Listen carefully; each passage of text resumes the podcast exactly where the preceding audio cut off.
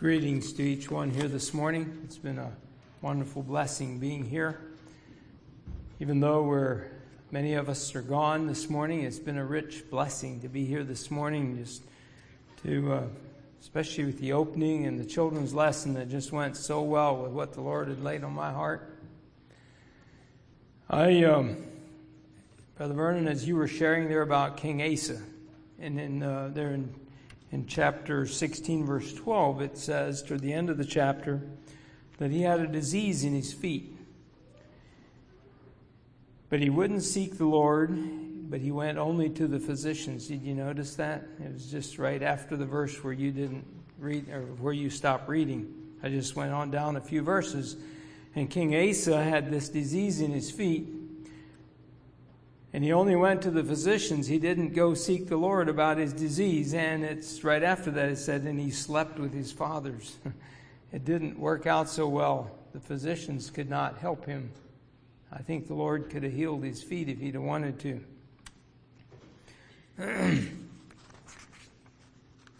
also, I want to greet you visitors. It's a blessing to have you here. But what I was going to say about that is we have a brother among us that is not well. I think we all know that Brother Laverne has been battling this thing with fluid on his lungs, and he's. This morning when I uh, walked in, I greeted our dear brother, and he could he had a little hard time breathing, and he went to sit down real soon. And I said, "Brother, we need to pray for you." And I think at this time, before we go into the message, I'd just like to spend a few minutes here, or an hour if we need to. But we are going to pray for our dear brother here this morning. We're not going to be like King Asa that we just run off to the physicians and forget to pray that God would heal our brother, okay? Amen? I'm sure that it's okay to go to the physicians, and I'm sure that we have prayed, but we're going to pray again that God would touch and heal our dear brother. We need you, brother.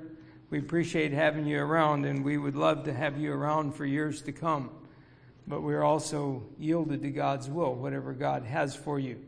But this morning we want to pray for healing, especially for our dear brother. I'd encourage, I'm not going to ask Laverne to come up to the front. He's, he's not, it's hard for him to do that. So I would encourage a few of you, brother, to go back and be with Laverne as we pray and lay hands on him, and we'll specifically pray that God will touch our brother and heal him. And we'll just uh, take turns leading out here. You brothers back there, you can pray as you will, and a few of you others want to pray, and then I'll close. Let's stand to our feet and pray.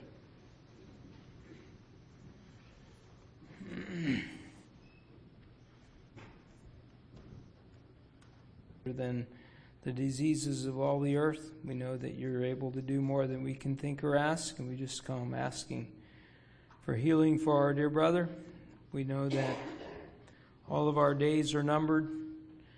But we also know, Lord, that you're able to give us the desires of our heart. And we just, in our own hearts here, Lord, we appreciate our dear brother and sisters here. And as we're here together, and Lord, our heart's desire is that we could function as a body.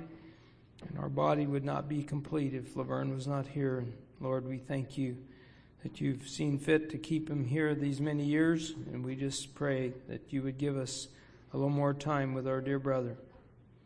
Touch him and heal him and make him whole. In Jesus' name, amen. You may be seated. I don't think there's a little child here that has not been touched with the gift of the Smarties every Sunday and every gathering that we are here together. Uh, Sister Leora always has a, a little bag of Smarties. And I just encourage all of you children to go home as you pray I want you to pray for our dear brother Laverne, okay? Because there, that's ultimately where the Smarties come from. It's from our brother and his finances, and so uh, and their finances together. So uh, if you enjoy the Smarties, I just want you to pray for Laverne, okay? That's your assignment. this morning, I'd like to uh, write a few words on the board here.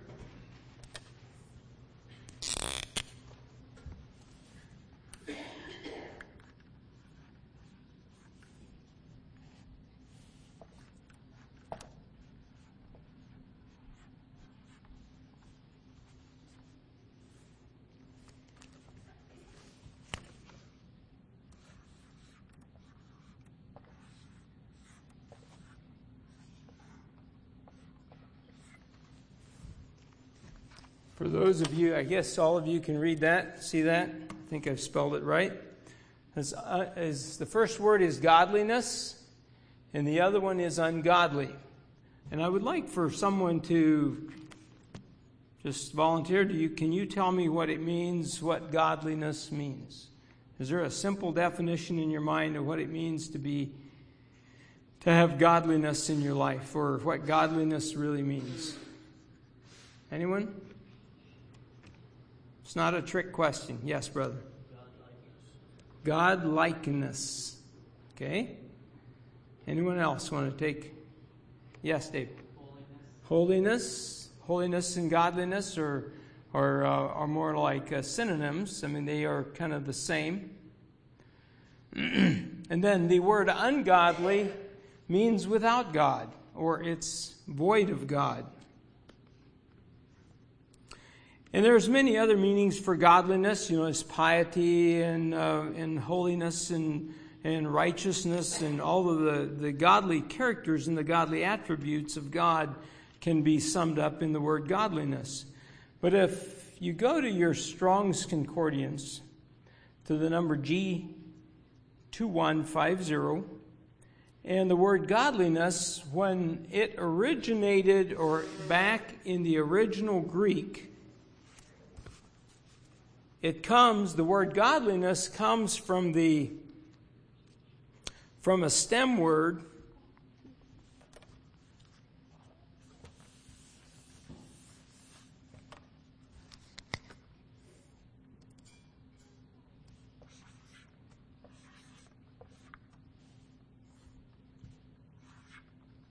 It's SEB is the stem word for godliness. That's where the word godliness came from. And that SEB actually, in the original Greek language, it meant to take a step back from someone or something and gaze at awe. In other words, you stand back and you look at it with awe and respect and reverence. That's the SEB. And then they would, and it was combined with the EU in the front of that in which that means an abundance of or the fullness of. Do you follow that? And that Greek word became the word isubia, Eusebia. And they added an EIA on it. And that word is Eusebia, Eusebia, or something like that. And that's what you will find if you look up the in your Strong's Concordance the word godliness. And what that really means in the original Greek what the word godliness came from that word and what that really means is let me get my notes together here if I can find this an awe and respect for the divine, or a full awe and respect for something divine or something great. And so, even though, I mean, I think that's, that's one form of the word, but when the word was originally, or when, when it was originally translated out of the Greek, the word godliness what that really meant was is that you would gaze at God in such a way that you would have awe and respect and honor for God. Does that make any sense? and then the word ungodly was basically, I think they changed this to a I didn't write this down, but I think it was an A there, which is un. Instead of abundance, this means a lack of. And so, anyway, I'm not a Greek scholar. I just happened to notice that, and it was I was really inspired with it. That the term godliness means more than just a godly type character or a godly attitude or a, or a godly uh, or godly actions. What it speaks of more is a frame of mind of how we view God and our awe and respect for God.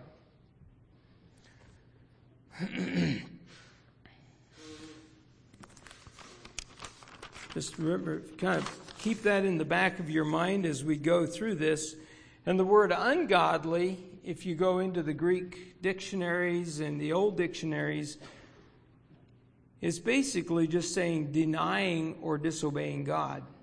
Sinful, wicked, a disregard of God, a disregard of God or immoral is ungodly. But the the basic thought is that you can be ungodly if you just deny God. If you blank out this reverence for this awe and reverence for God, if you just forget God, if you just get your mind on something else, or you see something and you give honor to something else for that thing instead of God, it can become ungodly to you. And remember that the word godliness, in order to have godliness in your heart, I think we should exercise ourselves into the, into the very thinking pattern that we see something that is wonderful and uh, even in creation or even in the even if you see a cup of water your mind should instantly go and say you know what god made this that was God. Am I making any sense here? Like this morning, I told Larry, we were talking about me sharing here this morning. I said, you know, but sometimes I feel like, okay, I, I have a light bulb moment and I, I see something and it, something really inspires me, and I'm like, then I was tempted to think, yeah, you're probably the last one to see that. I'm probably preaching to the choir here this morning. You probably knew all these things.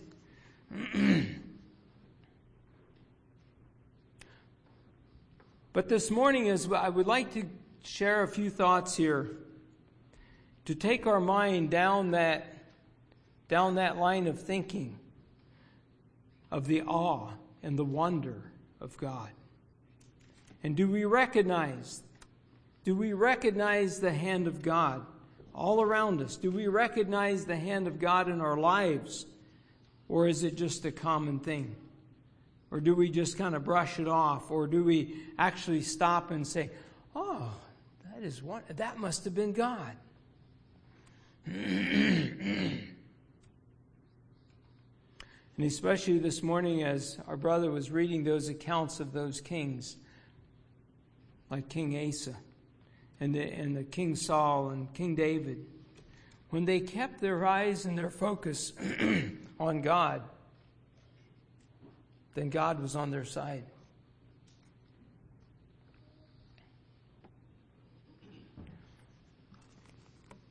The Bible is full of accounts like that of people that put their focus and trust in God, and they had this proper awe and respect for the God of creation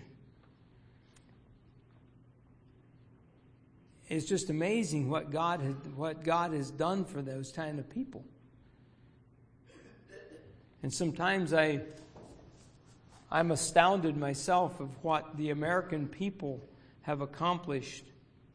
And most of them, you know, would recognize a little God in their life or maybe even say they're Christians, but they their their awe and respect for the God of heaven just doesn't seem like it's there and they put a lot of emphasis on what they have done or the great inventions that we have made or the or the uh, the great things that we have accomplished. There's probably not a story in the Bible that is more inspiring, or I, I shouldn't say more inspiring, but that more clearly brings this out than the book of Job. You know, as Job was there and he had many things, and life was good for Job. And God put him through the test. And Job lost his children. He lost his camels. He lost his sheep. He lost his servants. He lost everything. And it says, Yet he said, God gave, God takes away. And he kept his focus on God, knowing that it was the. And he didn't understand what this test was all about. He didn't understand what the devil was or Satan was trying to do. He did not understand those things, but he did know one thing that his trust was securely in God. And even then, when those, those comforters came and they, they sat there for seven days and then they started talking, and then the dialogue was between Job and the comforters. And the comforters were trying to convince Job that he was actually, he must have sinned or something. I mean, Job, you must have done something wrong that God would, I mean, God don't do this to, to righteous people. Come on, Job, you understand that.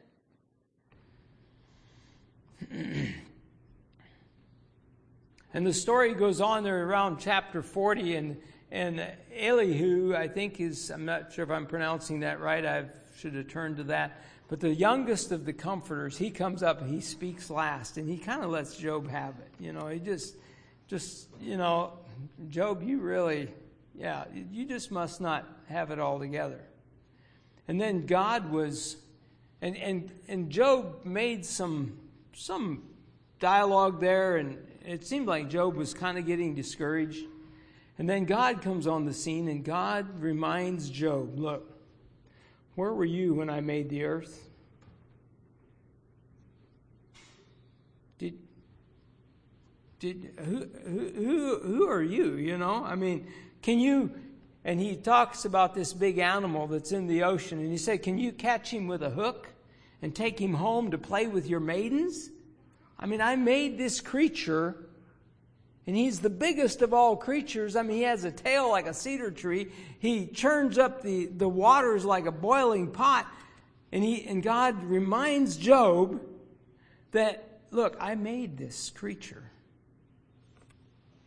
I mean, you can you couldn't even poke spearheads into his skull. I mean, he, this is such a big creature and I made him. I spoke this thing into creation.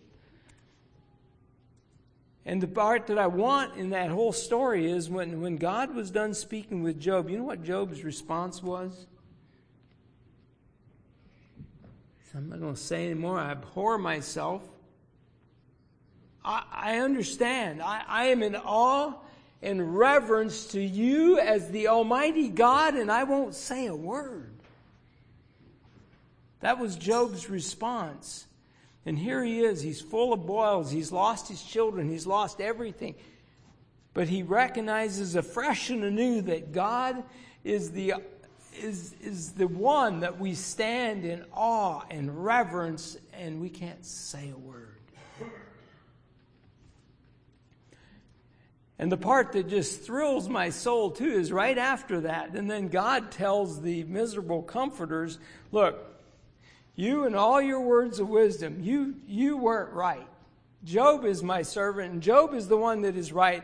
And if you want, you need to offer sacrifices for yourself and go ask this man to pray for you that you can even make it.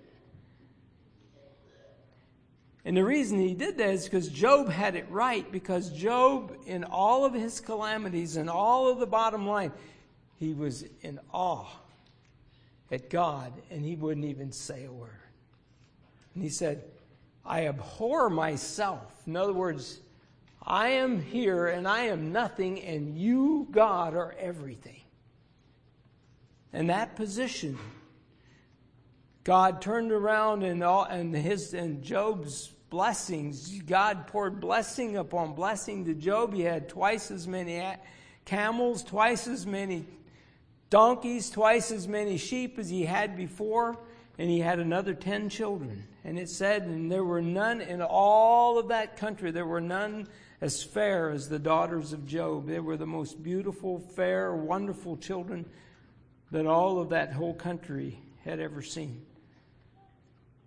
And it all stems back to this fact that Job recognized who God really is. And I think he had it right. He, he was able with true godliness to recognize and stand back in awe and wonder and gaze upon God without saying a word.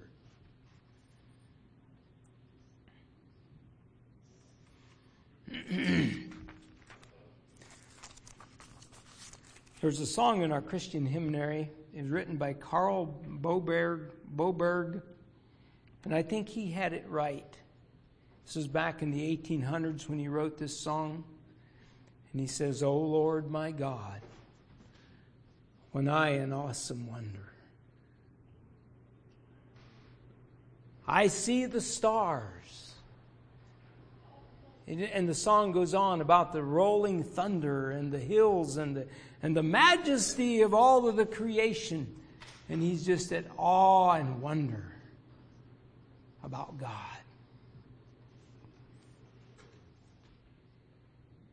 I can I don't think I'll ever sing that song without uh, the same as I did before I read. I've, I discovered what it really means to have godliness with awe and wonder for God.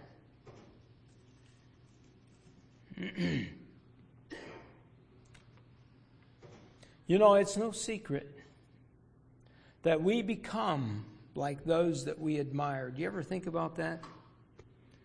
Two young people come together and they fall in, and they fall or God puts love in their heart. I don't like that term of falling in love like you can just stumble into it. But God puts a love in the hearts of two young people and they come together and they become like each other. You know why?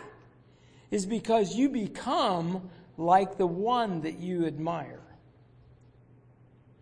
Your, your tastes change. Your actions change. The way you speak changes. I have a little sister. She talks just like a Whitmer now. And she never knew how to pronounce her, her words like the Whitmers did. And now she talks like a Whitmer because she's, she admires a Whitmer. She lives with a Whitmer. She's part of a Whitmer. And she is a Whitmer now. That's what I'm talking about. You become like those that you admire you really become like those that you stand back and gaze upon with awe and wonder. See where I'm going with this? As we gaze upon God and we, we turn our hearts to awe, with awe and respect and wonder to God, we will become like Him. We will we will want to be like him because we, we respect him with proper awe and reverence. All of us know, you know, when we got married, we now like foods that we never liked before. We drink teas that we never drank before. We drink coffee when we didn't drink coffee before. It's just the way life is. And that's a mechanism that God put in the hearts of every person that you become like those that you admire. And I really believe the purpose for that is so that when we turn our hearts toward God and we stand back in awe and reverence and wonder, we become like Him. We come drawing closer to Him. Isn't that beautiful how God did that?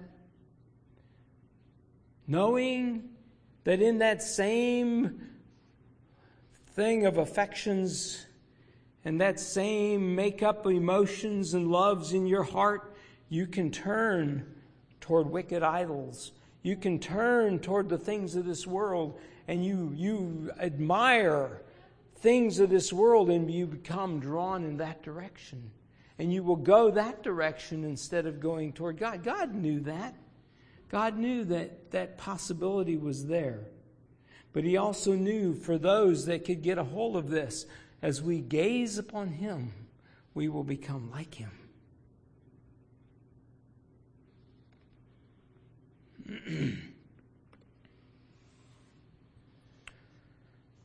we the bible says we we now only can see in part really how god is. But one day we shall see him. It also says we will be like him right?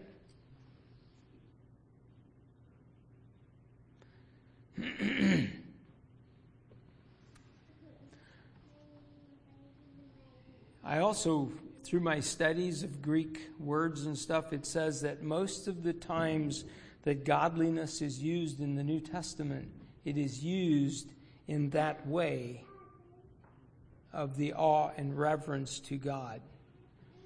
If you turn to 1 Timothy chapter 4 verse 7, I'm going to just flip to a few of these here. I'm not going to read all of them.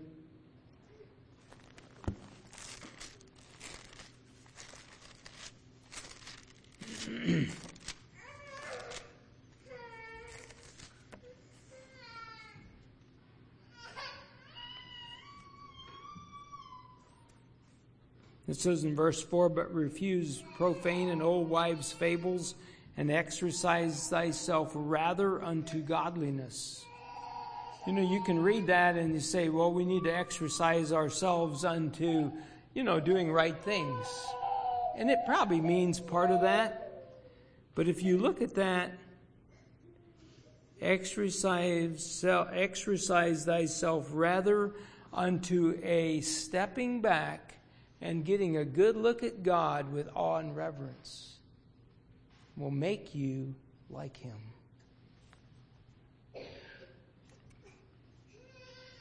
Go to verse 8.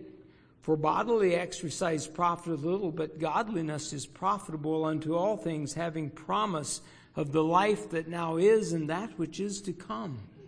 It's God.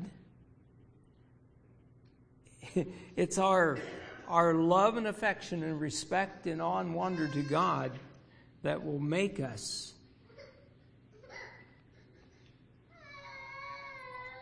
chapter 6 verse 5 and 6 perverse and dispute, perverse disputings of men of corrupt mind and destitute of the truth supposing that gain is godliness from such withdraw thyself. I think it's a, it's a false concept in the world that if we are rich, we must be godly because we have gained a lot of things and now we're godly. And he said, that's not even right. He's saying that right here. He says, But godliness with contentment is great gain. If you step back and get a proper look at God and keep your awe and wonder and respect for God, and you're content in that, that is a tremendous gain, he's saying.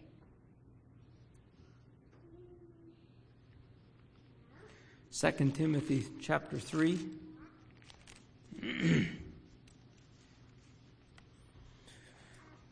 He's talking about the, in verse 4, is talking about traitors, heady, high minded, lovers of pleasures more than lovers of God, having a form of godliness,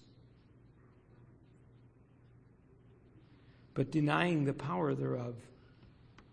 And I think that having a form of godliness, if you, even a wicked person can do some right things and he can act right, he can act a little pious, he can act a little loving, he can act a little kind, he can act a little holy, but he has no power. Because only the power comes when you really have a right perspective of the Creator God. And we see God for who He is, and we're like Job, and we see who we really are, and we abhor this thing that's called me, and we have a, a tremendous awe and reverence for the Almighty God. That's where the power comes in and where the power of God can come down in our lives and He can do marvelous things through us. But it's God, it's not us. And then in over in 2 Peter, there's a few more I'd like to just touch on there yet.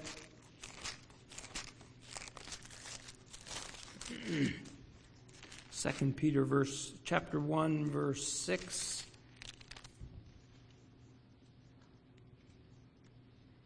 I'm in First Peter. Second Peter chapter 1.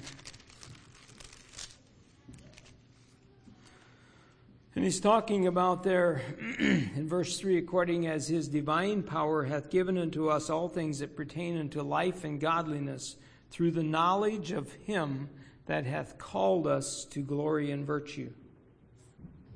It's because we know him.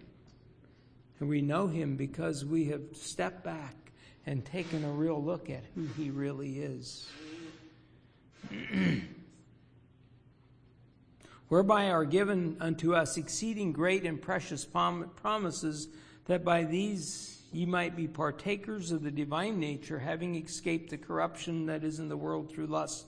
Besides this, giving all diligence, add to your faith virtue, and to virtue knowledge, and to knowledge temperance, and to temperance patience, and patience godliness.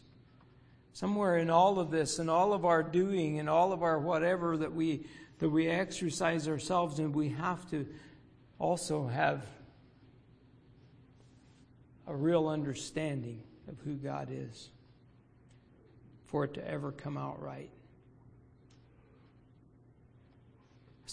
Some very miserable people in this world that try to go through life living, living godly, trying to be godly, without having a proper concept of who God is, really is, and who they really are, and they've not really been born again, but they're trying to put on a little godliness. Have you ever met anybody like that? And their life is miserable.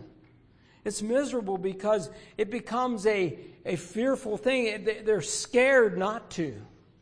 They want to because they're scared of God or, or they, yeah, I don't, I can't just explain it, but we've all met people like that.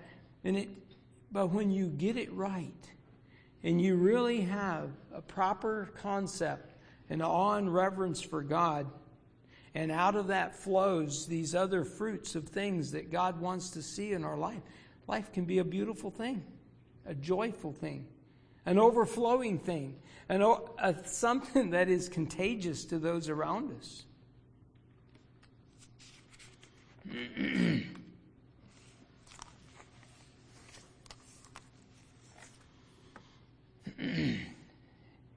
when we have a deep awe and respect for God, we will want to be pleasing to Him. Our life will be, our desires will be to please Him because we see Him as He is.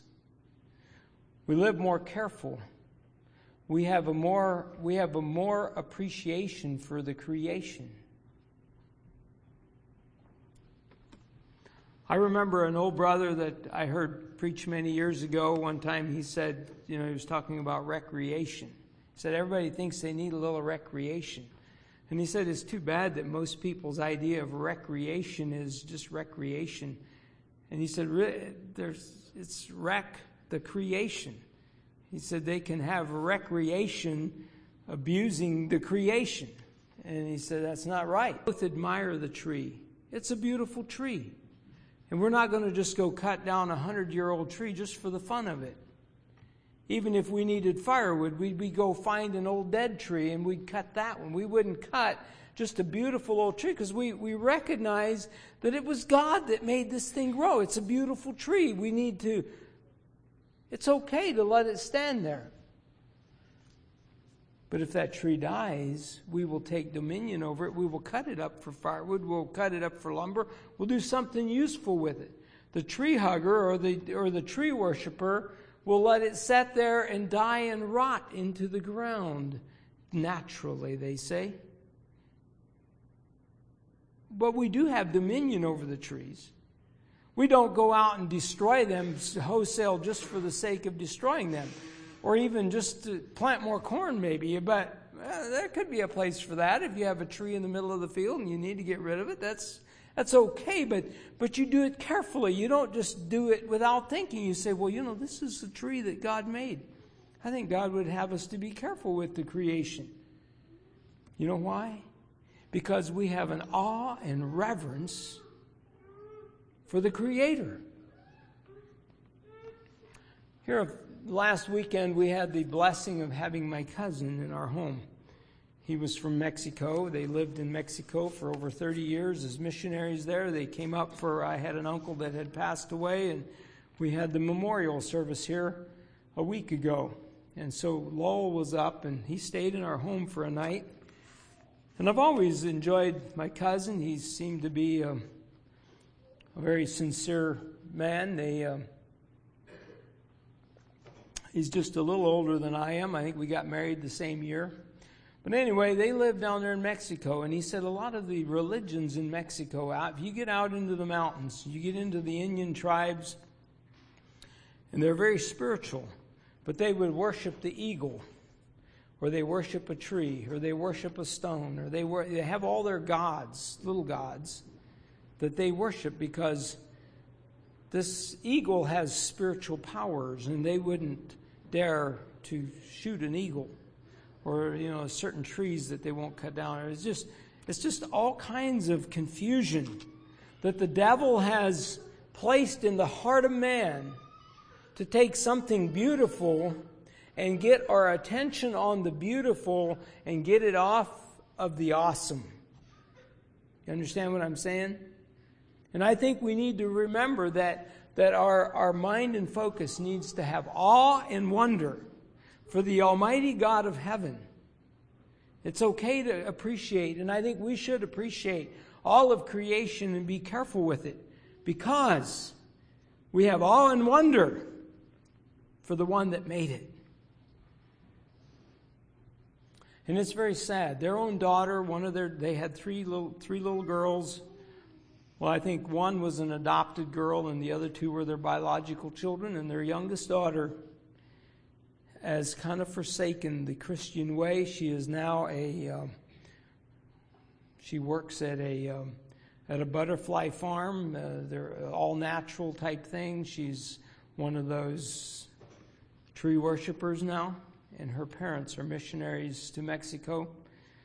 And somehow they have missed it with this little girl. She is now, she is not following after God.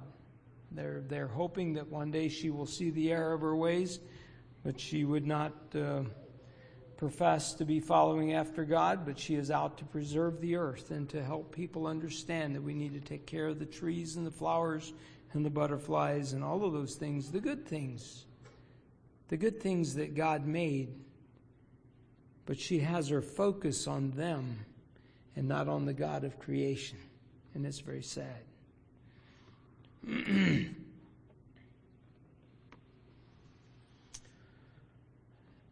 Even things like a glass of water.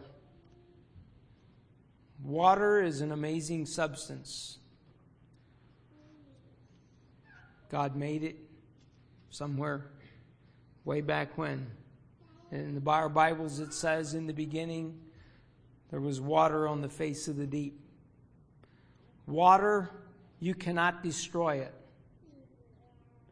I don't think we're I don't think the earth is making more water. I think we still have the same water that Abraham and Isaac and Adam and Eve had in the beginning. You cannot destroy this water. But the water, as it evaporates from the ocean and it goes up into the atmosphere and the rain comes down, it runs through our creeks and rivers.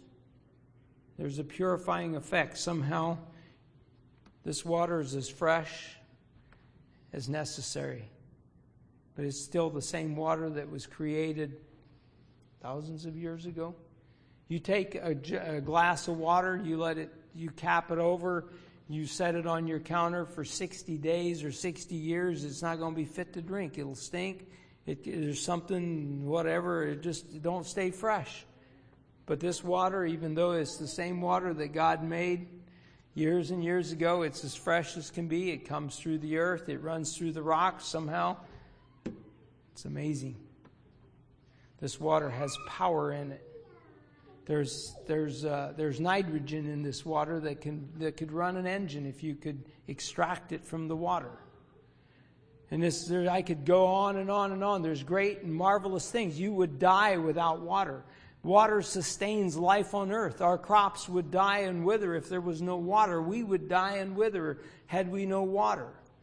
And as amazing as this water is, and as much as I appreciate this water, and I think it's a, it's a wonderful thing, but you cannot destroy it if you tried. God would not allow you to destroy it. But as much as I appreciate this, I have a appreciation for it because I have awe and wonder to the God of heaven.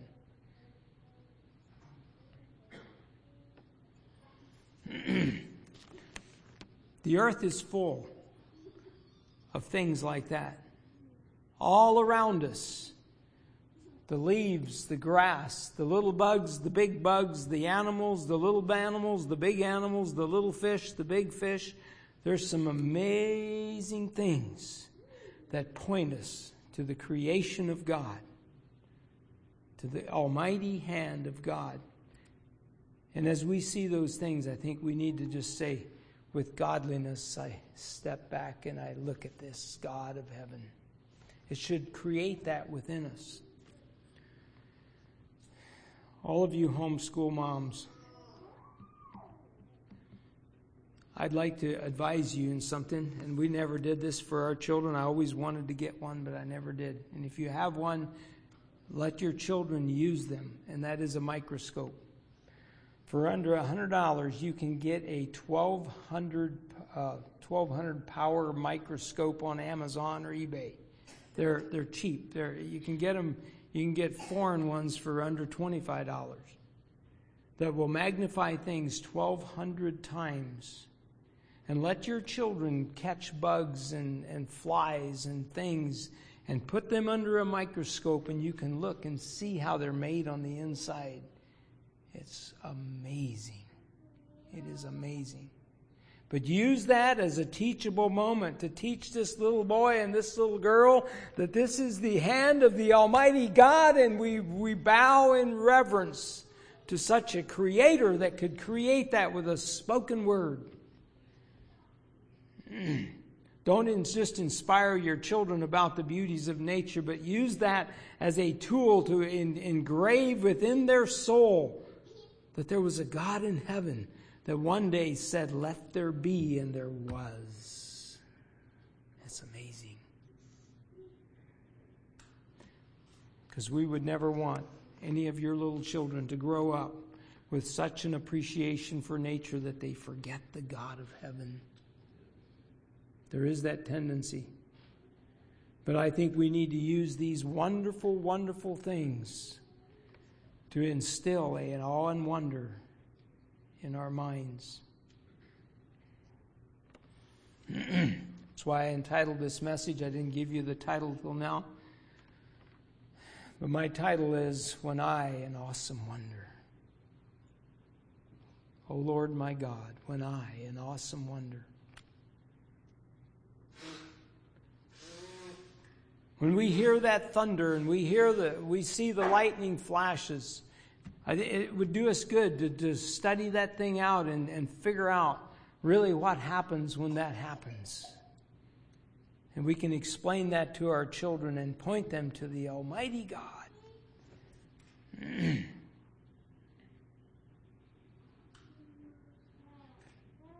May we never take for granted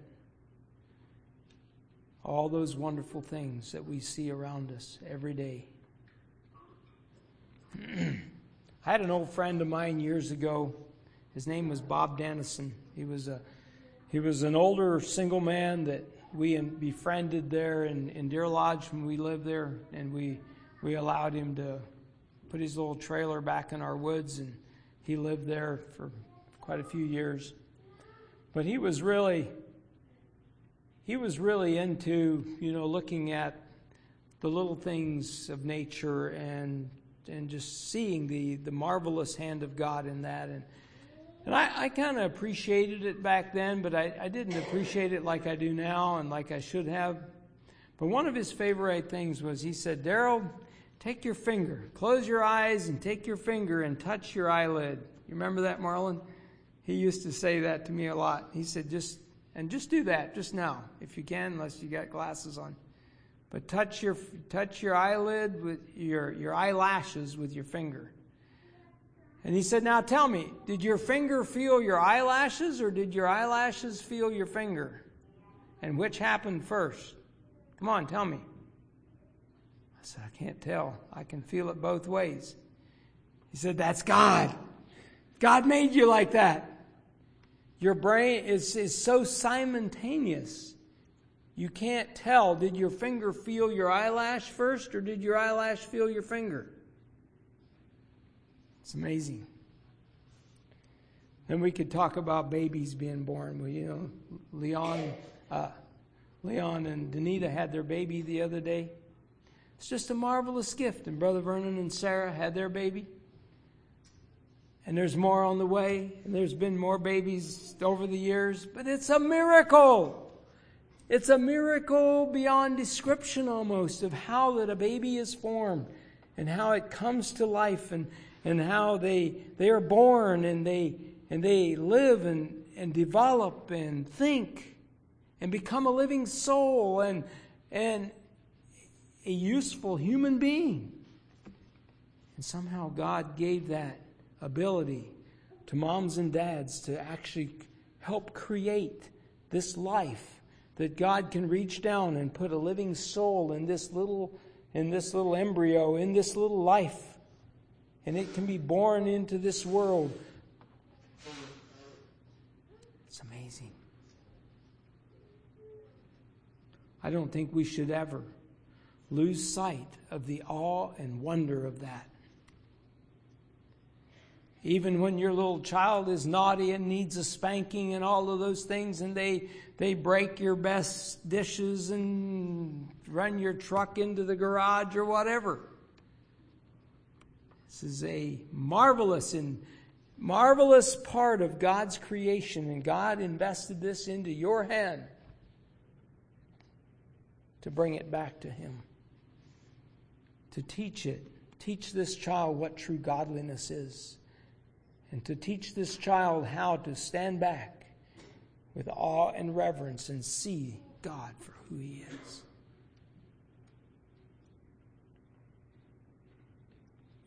It's amazing. It's amazing. We serve a marvelous God. I'd just like to inspire us with that this morning. I think I'll, uh, I'll leave it with that. May we never grow tired of gazing at our great and high and holy God. May God bless you.